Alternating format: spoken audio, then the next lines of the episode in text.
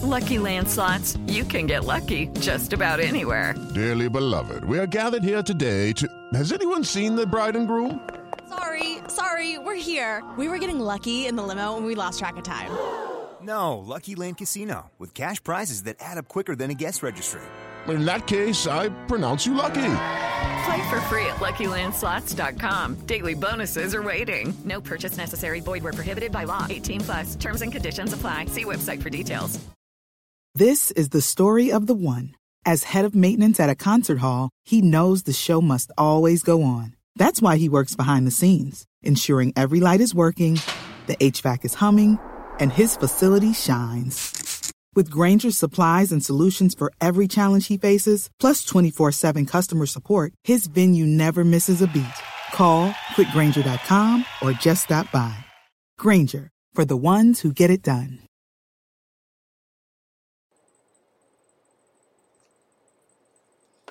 Welcome in, everybody, to Scout's Eye on Football. I am Chris Landry. Good to be with you today, this Wednesday, June 9th, as we've got, uh, we're working a lot on uh, getting ready for the football season.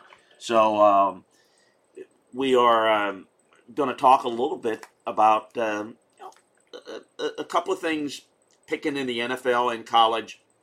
We're going to mix it around a little bit, talk a little bit about uh, the wide receiver units. Uh, this is born out of a question, and we'll kind of maybe take through each of the positions. Um, the best receiver units that I've graded thus far um, heading into this season, now that the rosters are set in the NFL. Who are some of the breakout players in college football? You know a lot of players' names, uh, undoubtedly, uh, but there are probably some names you don't know as much about.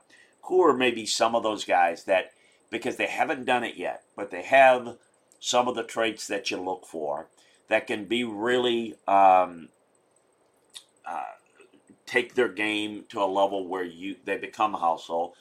Th- those are some people that I think that uh, maybe you want to know uh, a little bit about. But we've got some um, some questions we're going to get to and uh, adjust to as well. Um, response to um, the SEC show that I did yesterday and. Uh, a couple of things there, and also join us in the chat room. Uh, no, no excuse to not have your question addressed here uh, we'll certainly uh, we'll certainly do our best to get you updated on everything. A couple of items to remind you about uh, LandryFootball.com. If you haven't joined yet, uh, what are you waiting for? It's a great opportunity. We are starting with the previews.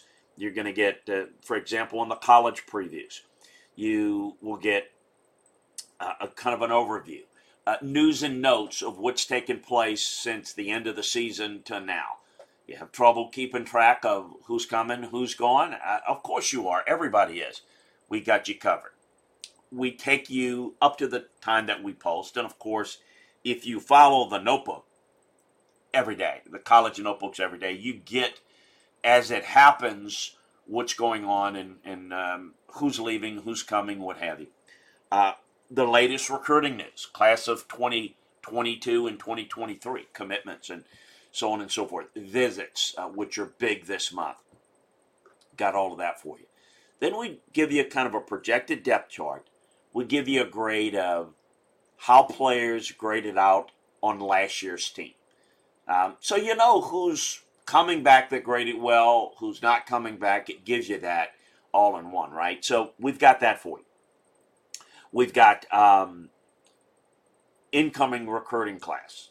Um, give you a reminder how those players graded, a little bit of a, what you can expect from this class um, coming in and the potential impact, as well as an overview of the offense, the defense, special teams, and then the schedule. So we're looking at that. Um, we're trying to, this is the time of the year where I try to think about things, I call it quality control, because that's what we call it in football. You know, it's quality control of what are you doing, how can you do it better, what have you. And so, you know, I'm always trying to, um, I've always said, what we try to do at LandryFootball.com is to bring you inside the film room, to give you a coaching and scouting perspective we know that in today's world, um, I don't even know how popular radio is anymore. I, I don't really know. I don't know. Uh, having done radio for years and years, that was the only thing you had. Um, when I was the top football analyst for Fox Sports Radio, um, I mean, we were. It was us. It was ESPN. It didn't. You didn't have a whole lot. It, it, it now you got podcasts. Now you got a million things you can listen to. You can listen to your favorite fan group, you know, do a show and what have you what makes us different, what makes us unique. Uh, not saying better, you know, better is in the eye of the beholder. What we're going to try to provide for you on this show, and what we try to provide for you at Landry Football in greater detail, because we can, is a coaching and scouting perspective on the game of football, college football, the NFL, players, teams, coaches, schemes, giving you that look. And so, as we do that, um, we kind of give you a perspective that you're not going to get elsewhere. Um, we want to make sure that we satisfy your needs to understand as a fan. Look, if you're a fan and you just want to hear all the great things about your team, you know, you're not going to really enjoy that. You're not going to enjoy the objectivity. You're not going to enjoy seeing things that you don't want to see. Uh, and, and, that's fine. Just telling you this is what you get. You, you like it or not, this is what you get. You get the straight shooting as I see it. And then what you get is a different viewpoint. How do you want to consume the sport? How do you want to consume the game?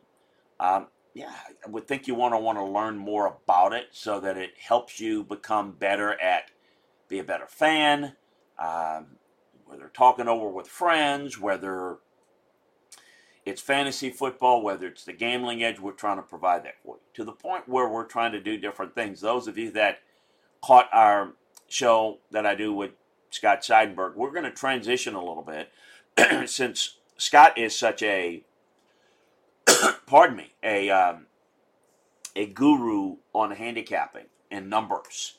Um, we're going to focus a lot of that show on that, with my part being giving you the football angle. Not telling you, hey, you come here and we're going to get you, you know, 10 games and you're going to go 10 and 0 against the spread, tricky. We're going to explain things to get you to think and do a better job of seeing the game from that perspective for those that want that. But you're going to get a lot of good football information, even if you have no interest in the gambling part of it. Because everyone kind of wants to know what's going to happen. What do you think? How it's going to be? And there's a lot of things that goes on. And with the boom of the gaming aspect, we certainly want to address it. So this is a time of year where we're looking to try to improve on certain things uh, with this with this show, all the shows that we're doing, and giving you a perspective. Um, so the breakdowns uh, are are coming. They're going to come faster and faster as the film work and they get the guys put them out um, for you. You're going to be able to catch that uh, the pro and college game, different aspects of the the pro game and the college game. Um, of teams and players how to uh, look at the personnel, look at the coaching, the grading and ranking of coaches. All those things are really um, are going to be at the heart of what we're going to do. Um, Want to address a couple of things, a couple of questions. Um, Arch Manning, we talked a little bit about that, and I will address that here. Arch Manning, um, took his visit to Clemson this past week, as kids are doing. Had a great weekend of visit. Um, we've discussed it on the SEC show. Um, that you know, Clemson, I think if there's a front runner, it would be it. The success that they've had um, with quarterbacks, the success that the program brings, the the fun nature of the program. I think all those things are factors. Um, you know, I it, but it's early, and there's a lot to be said. Here's what I think. I think that you you um, for the fans that are uh, just talking about where you would would uh, eliminate. I don't think he's going to Ole Miss. Um, while there will be a lot of talk about interest in LSU, there's there's no chance that he goes there. Um, he's not going to end up at Alabama. Um, I think the only school that'll get serious consideration and could get in it in the SEC would be Georgia. Um, but I don't think that's going to go very far. I do think, due to some of the relationship with Mack Brown, that there'll be a little North Carolina talk, but that's not going to go very far either. Um, the Virginia connection, we've talked about it with his sister and with his mother being Virginia grads. There's um, there's some interest there, enough interest to be a consideration, but not enough, in my view, for him to end up going there. Uh, he doesn't have to commit now, won't commit now. It'll take, you know, another six months, few months. I do think Clemson's a strong favorite.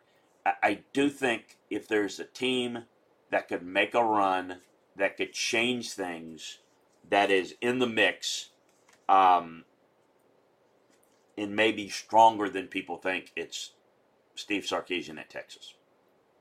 I do think that's real. Uh, we'll see. Will there be one of the aforementioned teams um,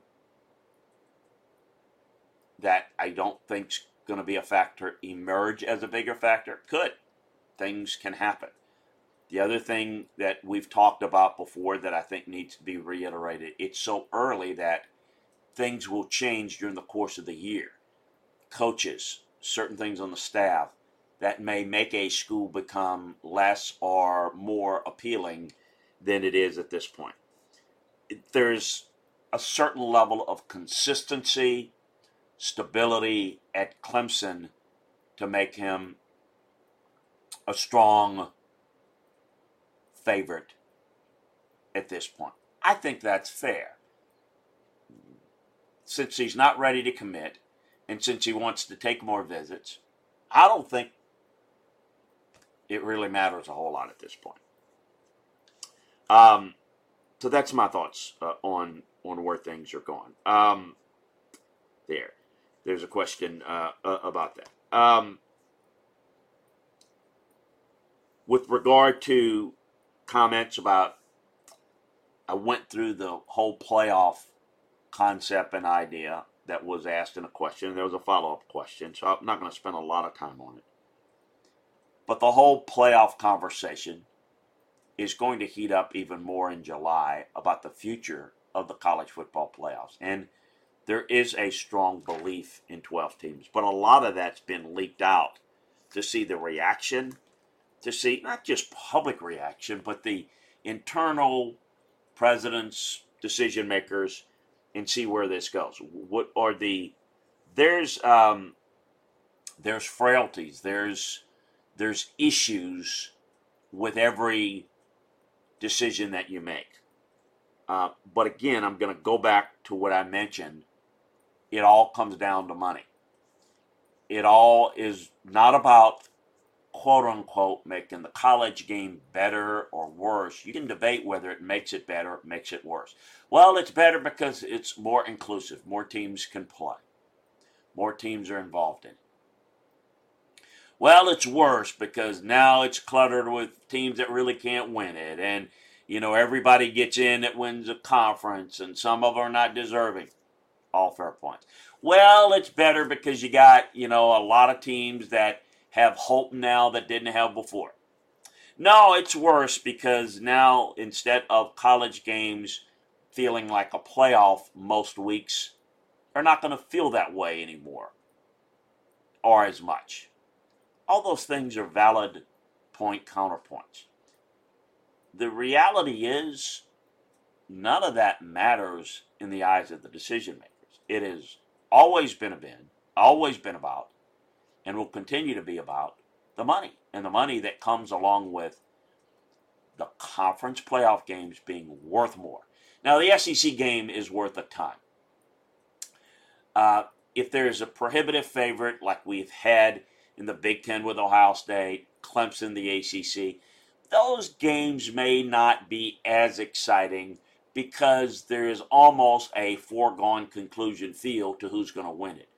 However, there's always that chance of an upset, and the winner could earn their way in. So if it's a team other than Clemson and Ohio State that can beat them, you could have a second team in perhaps. That creates a little bit more interest than, hey, look, let's see what happens. You know, let's see if the game's good or not. There's a little bit more of an intrigue there. But it also takes conference championship games that have not been as exciting. And, and I will go to the Pac 12 because the Pac 12 has not had that elite team. Even the Big 12 has had, you know, can anybody upset Oklahoma type feel to it. But the Pac 12 now becomes more relevant, more eyeballs, more money because the winner will get in. Once they, what they do once they get in is not at the forefront of the discussion. What is, um, so, you know, I just think that, that um, you know, I think that's really the whole key. And we need to keep things going there. Um, the non um, Power Five, Group of Five best team, well, you're going to have a situation where those games, who's the best Group of Five team each year? Is it a foregone conclusion? Can somebody lose their grip? Can somebody reach it? You're going to have that little bit of a feel. That's going to bring another dynamic that perhaps is going to create an even bigger, you know, view of those games. Um, th- those are going to all be a part of it, and, and those are all part about creating more revenue options at the end of the year because you look at what's happened with the bowl games. The bowl games have become embarrassing on how irrelevant they are. If you're not in the playoffs, the other bowl games don't mean anything. It is understood, accepted as no big deal.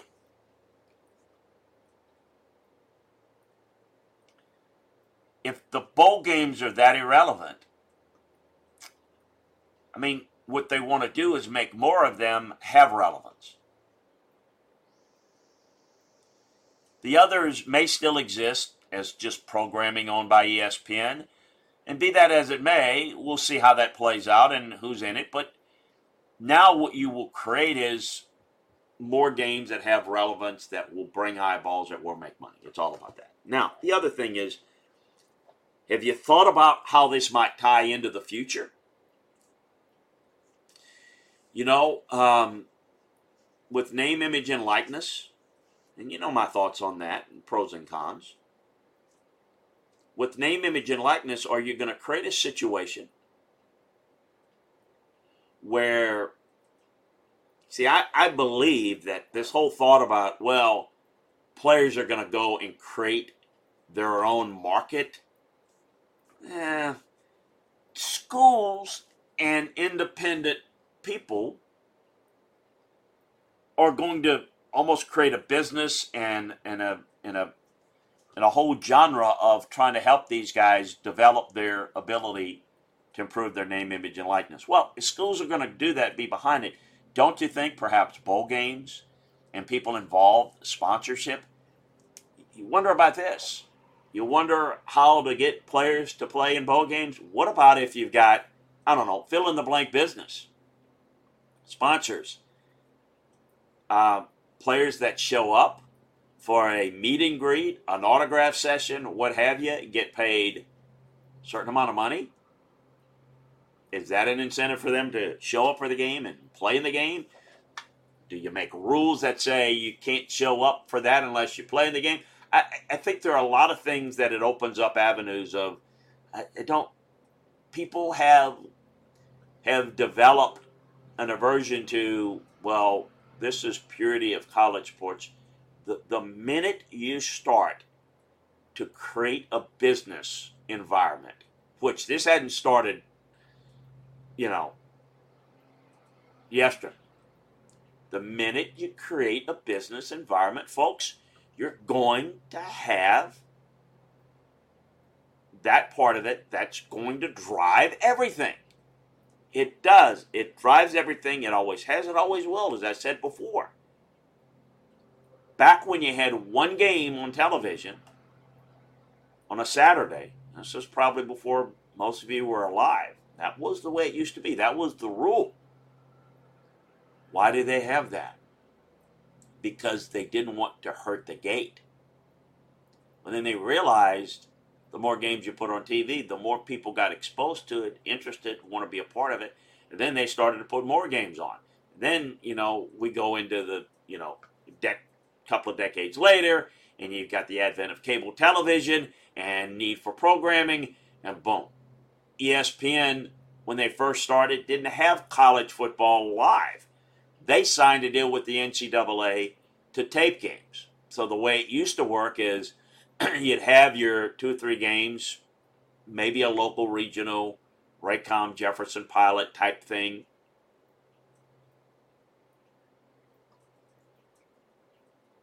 And ESPN would go to the games, a bunch of games on Saturday, and do the games basically live to tape.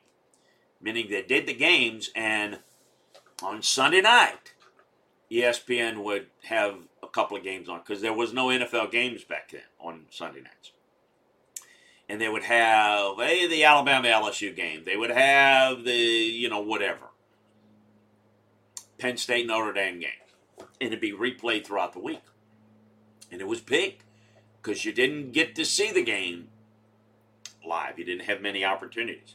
Well, then obviously it grew and things changed, and then we started to have, well, the Georgia Oklahoma lawsuit that allowed the conferences to do their own television deals, and boom, that's where we are now, right? You know, you got the own.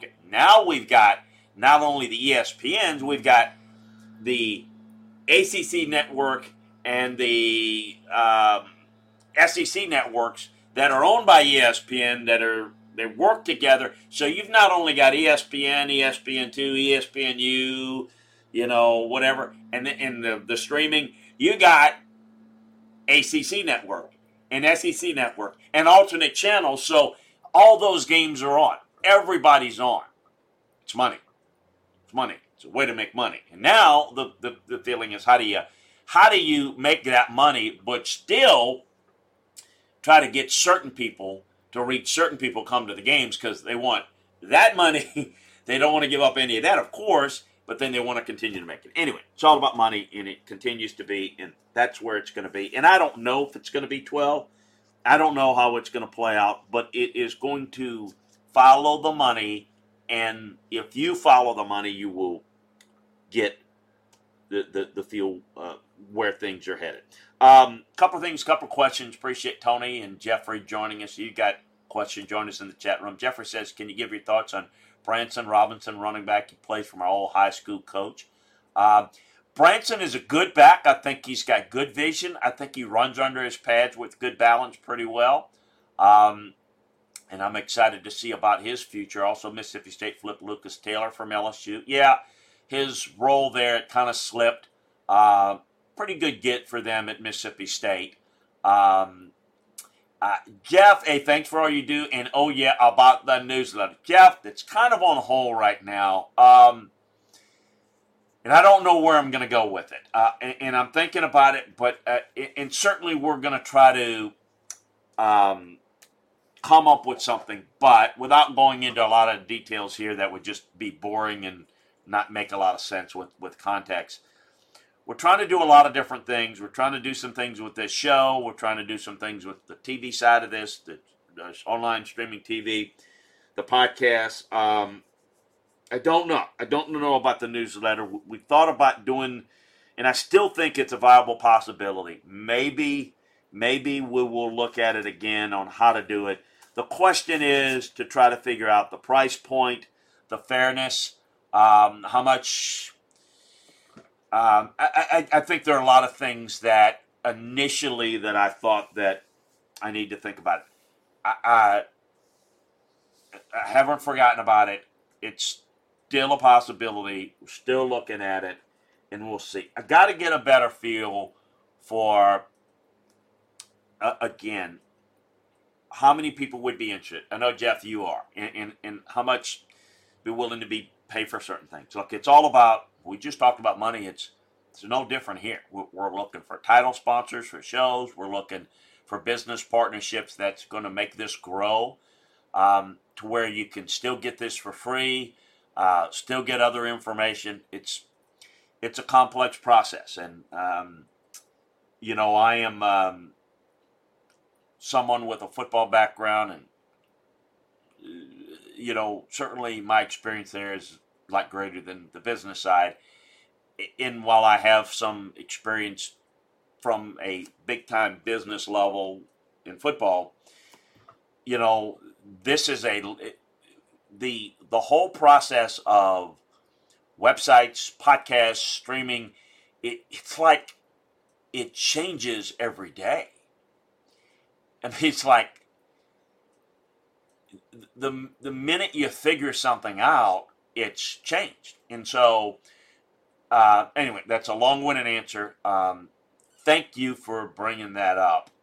Probably need to get um, people to and look. Look, we did the draft show because one of our great chat room folks, fantasy football, suggested it, and we did it. And that was a little simple to do. Um, what I probably need to do, and, and, and there's certainly nothing wrong with it, I don't want to ask anything of any of you out there, but if there's something from a perspective of that you would like, and I think Tony, you would like that inside information, you can't get it anywhere type concept. Uh, for the folks that listen, chat room, uh, send some feedback. Um, if you're not comfortable doing it on the chat room and you want to want to send it in an email, go to contact Chris and and just what would you like? What would you what would you think's fair and pay for it, and then then whether it's worth doing, and um, we'll, we'll, figure something out. So, um, uh, it's on hold until we can figure out a process. So, um, we'll see where it goes. Tony says, wondering your thoughts on Ryan Day as a coach. He has benefited early from Urban Meyer's recruiting. Tony, um, Ryan Day's done a better job recruiting than Urban Meyer, believe it or not. Um, here's what I would say. You're looking at recruiting. The recruiting hasn't dropped off at all. Urban was a elite recruiter uh, in that in that very small area. Ryan Day is every bit as good and has proven it on the field. You know, Urban won a title. Um, Ryan hasn't. Is Ryan Day going to be considered and criticized like Kirby Smart is criticized because he hasn't won one? Uh, if he continues to win the Big Ten and get into the playoffs but can't finish, um, he hasn't done that. You know, he hasn't taken that step. Uh, you know, that's it, it's certainly something to, to look at. But one thing I will say Urban won a title. Remember the last couple of years, you had the Purdue game, you had the Iowa game the year before that were just what we call mystery game. We used to call for Clemson, Clemsoning. That also happened at Ohio State since Ryan Day's been there, we haven't really had that.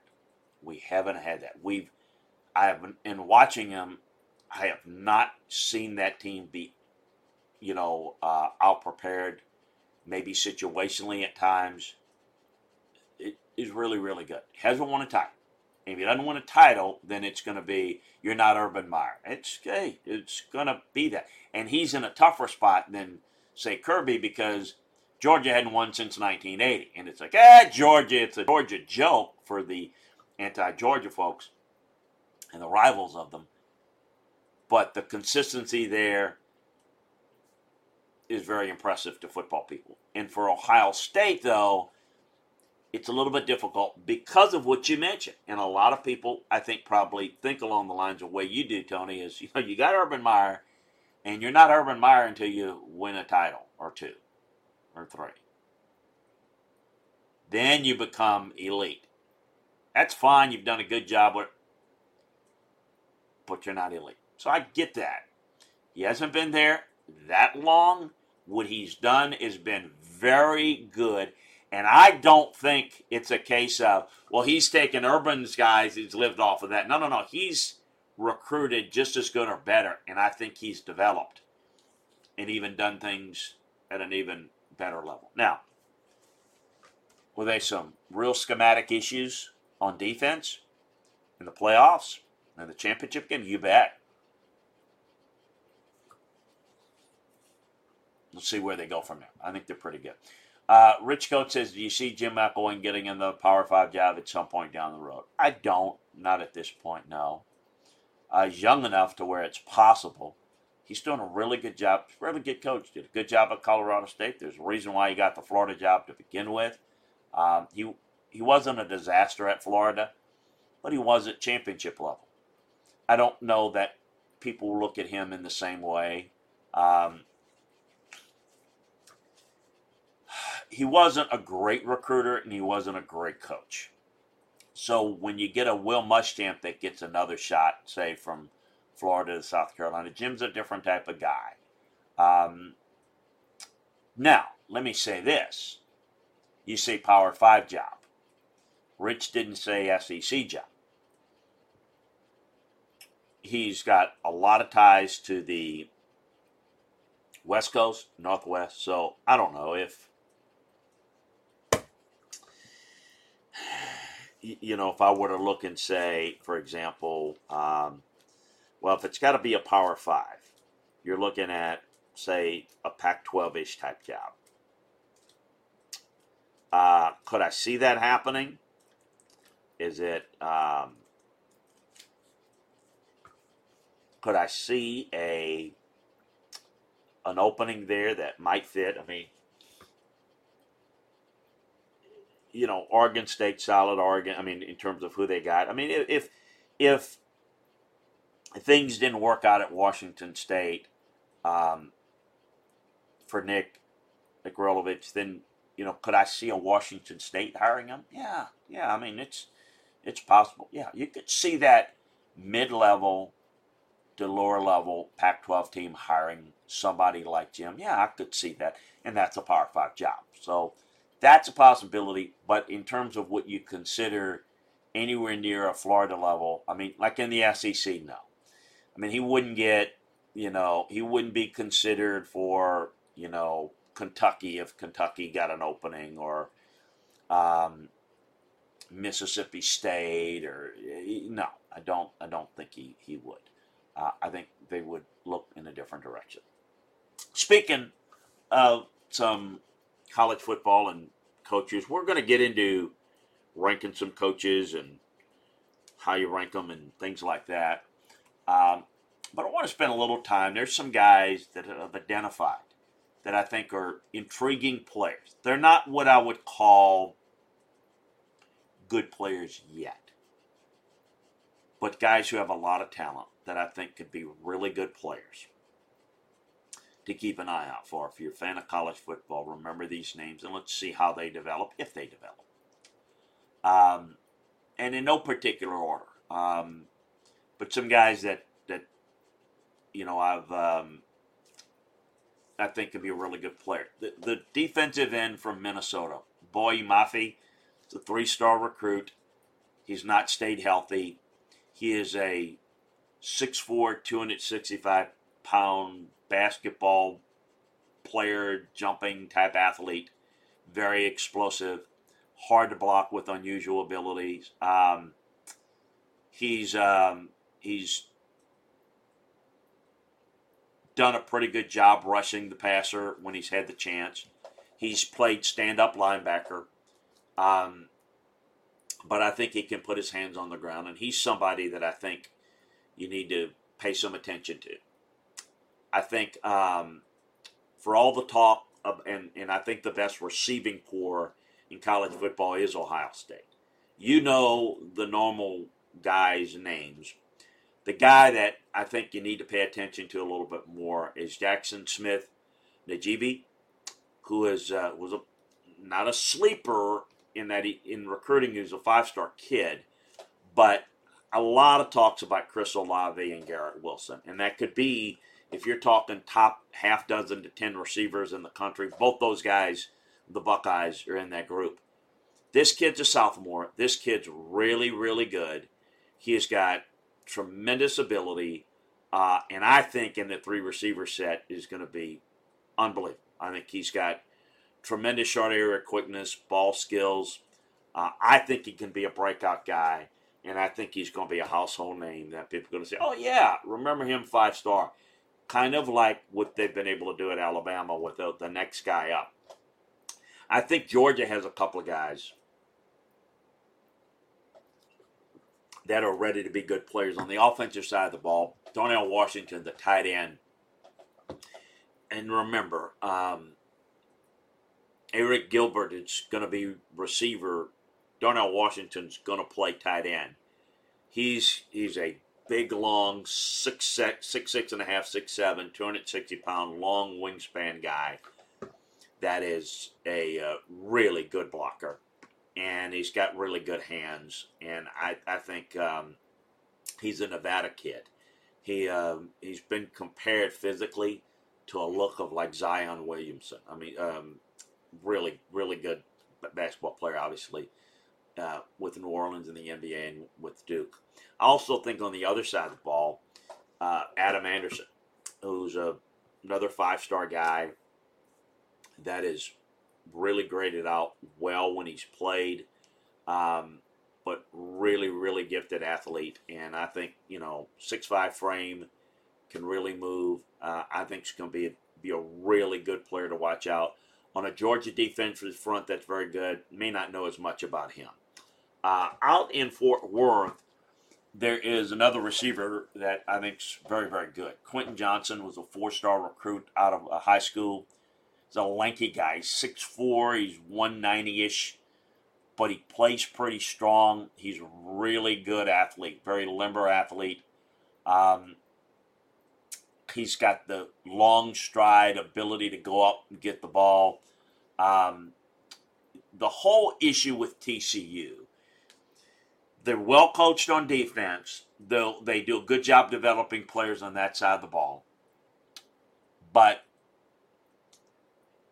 the difference making from TCU being like good to elite is, or good to really good is the quarterback play. This is a guy that can really do a lot for them if the quarterback plays pretty good. Um, University of Washington linebacker uh, Ulofoshio is a uh, was a two-star kid, not highly recruited at all. He's a former walk-on.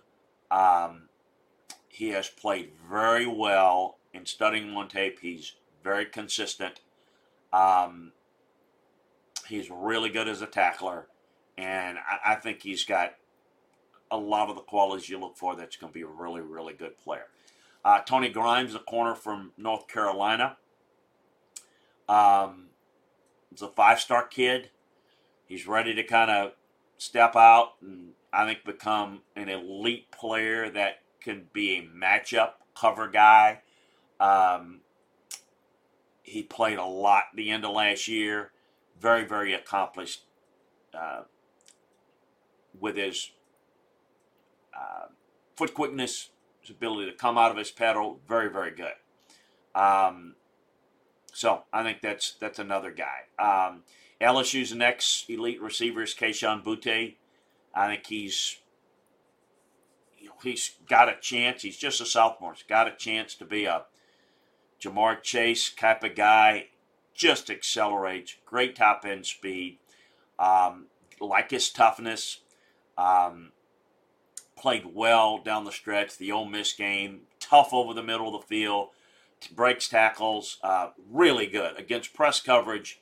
Was really really good. Um, who else was I thinking about? Uh, oh, the uh, running back at Texas A&M, uh, De'Von Achane, He's a sophomore, and they've got some good backs, obviously, probably an all conference back in Isaiah Spiller. But he is he's a sprinter, and I think you see the ability to make plays in the open field.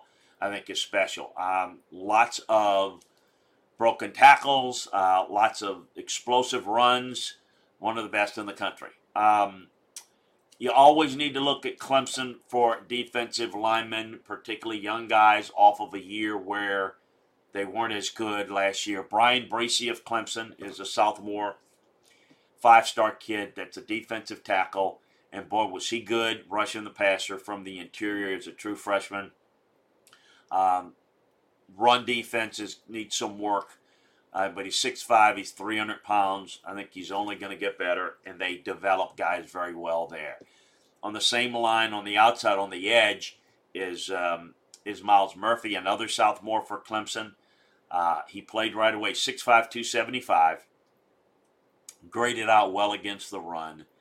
Um, look, they when he rushes, he's got some ability that flashes. They don't bring a lot of you know five man pressures at Clemson. It's usually three or four. He's a guy that can win single handedly. Um, also on Clemson's defense, Andrew Booth, the corner. Um, he's really impressive. I even liked him in the spring. I thought he showed some improvement there. Um, you know, against Wake Forest last year, he was uh, shaky and um, and he, you know, but but his ability to cover downfield really improved a great deal. Um, Zach Harrison of Ohio State's a guy you're going to hear a lot about. You're going to know a lot about. He's the next great, you know, defensive end out of Ohio State. Um, it's really, really good. Really talented. Good get off. Good change of direction. Good spin move. Um, I'm trying to think. Uh, Alabama's tight end, Billingsley, uh, Jahleel Billingsley, is an interesting player to me. Um, you watched him the second half of the year with all the practices under his belt. He got a lot better. Um, he's that um, dynamic, speed, athletic type of guy that's going to challenge down the seam, be really good. Um, but Bijan Robinson at Texas has a chance to be a breakout player. He's a sophomore, uh, mainly because of his talent combined with how I think Steve Sarkisian's going to use him. Um, he's really good tackle breaker, good balance. Um, I think he's he's got a chance to have a really breakout year. Maryland's receiver, highly recruited five-star receiver, Rakim Jarrett. Remember, he went to LSU but then um, then he then he kind of got flipped. Stefon Diggs, um, former Terp, Buffalo Bill, kind of convinced him to come over, uh, and he's done a really good job. I, I thought he played great out well against Penn State, and I think he's an elite receiver. For the questions about who's going to step up and injuries at Georgia at receiver, Arian Smith is a sophomore to know a lot about. He's a world class track player, star, and I think he's a real deep threat. And with that quarterback situation, I think he has a chance to be really good. Um, the running back at Florida State, Toafili, is um, was limited as a true freshman. Uh, I think is really explosive, versatile, and can do the things out of the backfield that Mike Norvell and his offense like to run. Um, I think Derick Hall, Auburn's edge uh, player, is really good, and I think he's ready to break out. And I think you will will see him have a really good year. Um, I'm curious to see what happens at Florida with Emory Jones. I really love the big physical, what they've done with the big physical guard Ethan White uh, at Florida. Uh, I, I liked his reps, how he got a little bit better. Uh, he's big time factor in the run game. Um, out west again, uh, Oregon's uh, Noah Sewell, the linebacker, is uh, Penei Sewell's um, little brother. Uh, and he takes on blocks. He's physical. He's got a lot of that mentality, just not as big as Pinellas. Um, does Clemson have another elite receiver in uh, Joe Ngata? Um, really impressive kid. 6'3", 220, that big receiver mold. Those are some guys. Jaquarii Roberson. Uh, if you're talking the best receivers in the ACC, you, you, you better put him down as somebody to watch. Um, he's really, really good. He just caught six passes in 2019, but he exploded last year. Um, you know, it, it's it, it, I think it's really, really impressive. Um, the guy's got um, an ability to make plays after the catch. Uh, the guy's got ability to get open off the line of scrimmage. He's got good quickness for 6'1", 180 pounds. I think that's uh, real interesting. Um, keep an eye on him. Those are just some guys. Uh, another question that was sent in. Um, what about, um, you say here, what about the rumors about Boise State going to the American Athletic Conference? Um, there have been rumors for a while. The, the concern by the Boise administration, particularly on the coaching staff, Bryan Harsin, who's now at Auburn, of course, was the travel. I mean, you're talking about, and I know people say, well, the, the geographics, West Virginia, and the Big 12, and all that. Remember, there's a different purse string level at the AAC versus the ACC, um, or even Big 12. It, it's very costly, and do you compete in all sports? That's really tough. That's really expensive. I don't know that it makes a lot of sense. If you're just looking at adding a good football programming to the to the AAC, of course it does. You, you watch it and you say, man, I'd like to see them in Cincinnati go after. That's really good. And does it make sense for them financially to do that? Um, I don't sense that anything is imminent, but we need to watch it. For Boise, Boise's in a tough spot. They don't produce great revenue, but they've got an outstanding program. They get it. No one's maximized what they have been throughout their career, from a junior college to a Division two, to a Division one AA, to Division one. I. I mean, they have excelled at every level, not just a little bit, but at a high level. I just don't know where they go. They're not ever going to be a factor in the Pac 12. The Mountain West, you know, was absorbed with the Utah and the TCU types going to the Big 12. Boise would make more sense in the Big 12 geographically. You wouldn't have to go as far. Um, I just don't sense that's where that there's that much interest in. And if you're in the, you might say the AAC is the best of the G5 leagues. It's still a G5 league. Are you going to leave a G5 league to go to a better G5 league? And how much, how much more money are you going to make to offset the cost of being able to have to travel?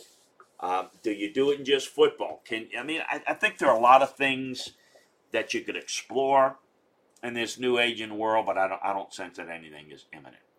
Um, some other news that we want to get to. Oh, um, some recruiting news want to get to. Um, the the quarterback uh, Justyn Martin, class of 2022, that is four star quarterback. Um, he is a Cal commit. He's big kid. He's 6'5", 215. Uh, he has been um, he uh, Cal commit, Ole Miss and Michigan are still hotly pursuing.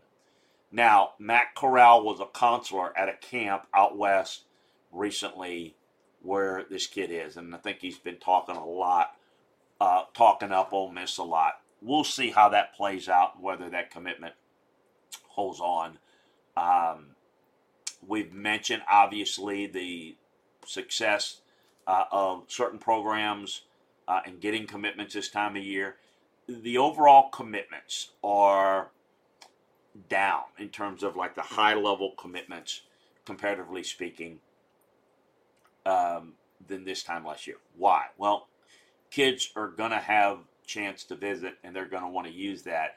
So we may see commitments pick up, but right now, of course, they're down.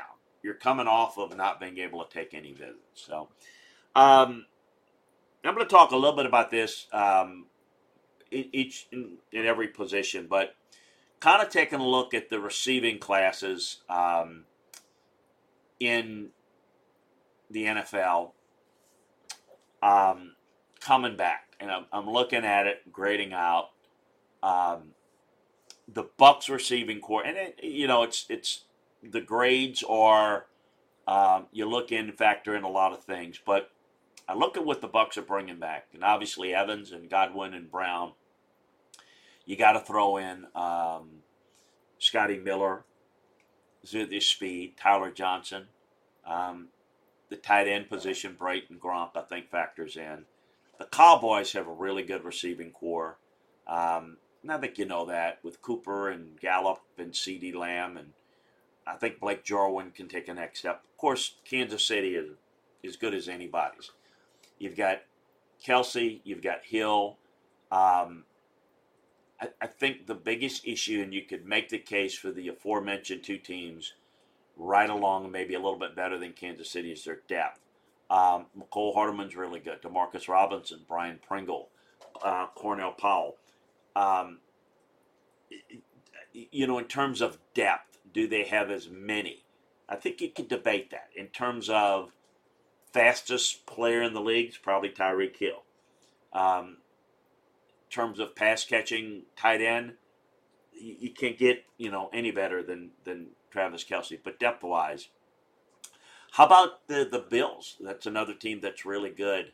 Uh, Stefon Diggs, Cole Beasley, John Brown, Emmanuel Sanders, uh, Gabriel Davis, uh, Dawson Knox at tight end. Interesting group there. Um, Minnesota with Justin Jefferson, um, Adam Thielen, um, Beebe, uh, Smith-Marsette, Irv Smith Jr. I think those are guys that are that are really good. Denver's really improved their receiving core. Um, Courtland Sutton now's got you know Jerry Jeudy, you got KJ Hamler, you got Seth Williams, um, uh, Ogoman of, of um, and, and Noah Fant at tight end. Got some good groups. The Niners that can stay healthy. Brandon Aiyuk, Deebo Samuel, Travis Benjamin, uh, George Kittle, a healthy George Kittle.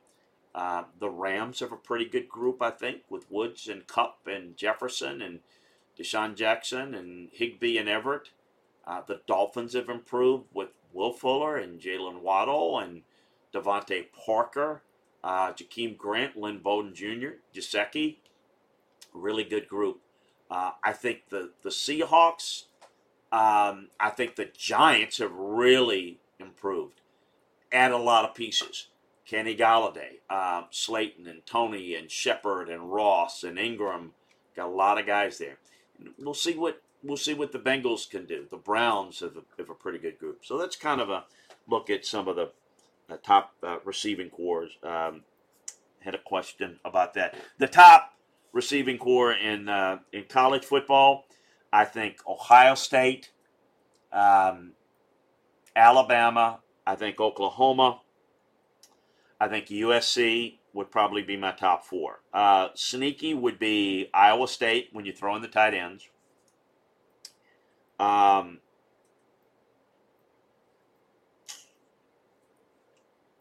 uh, Nevada's another one that probably off the radar that's pretty good that, that you might not think.